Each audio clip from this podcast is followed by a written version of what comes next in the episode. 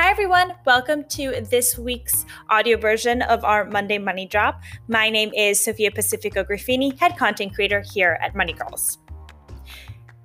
We've heard a lot from you guys that when people tell you to learn about the markets, the first thing they tell you to do is read up on the markets.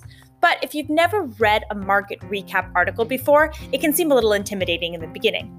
Good news is that we here at Money Girls came up with a formula for you to read any market update article out there. So whether it's the New York Times, Wall Street Journal, or Financial Tribune, we've got you covered. The most important part of the article is, believe it or not, the first sentence. The first sentence of a market recap article will usually tell you these three things. 1, were the markets up or down? 2, how is it different from the recent trend? And 3, why are the markets up and down? The second big section is going to be the numbers aspect. So they'll probably quote a couple of indices, maybe like the Dow, the S&P 500, or the NASDAQ, to give you sort of like a gut check of where they are relative to the market overall.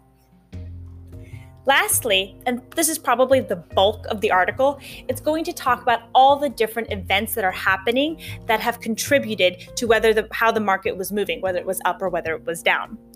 There's a couple of biggies that they'll probably explain. The government. Anything that happened recently with the government, if the president came out and signed an executive act, if the House or the Senate decided on something, it's going to affect the markets. Number 2, earnings.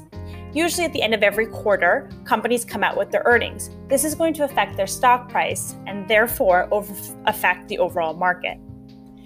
Newly on the docket is pandemics. COVID-19 has been a huge reason the markets have moved either upward or downward, depending on how the investors are feeling about a vaccine and a new stimulus bill.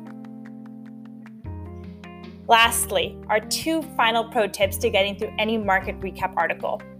Number 1, remember, no article is an accurate prediction of what the markets are going to actually do because unfortunately, no one can see into the future.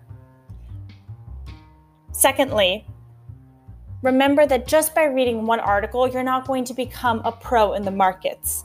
The name of the game is consistency.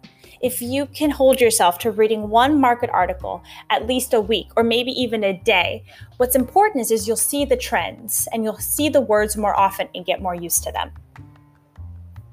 If you head to your inbox, you'll see the written version of this Monday's Money Drop.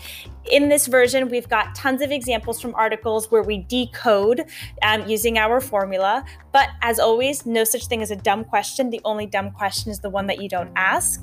If you read this week's newsletter or have questions about anything else going on in your financial lives, don't hesitate to reach out to us. You can always email us, hello@moneygirls.com, or DM us at GoMoneyGirls on Instagram.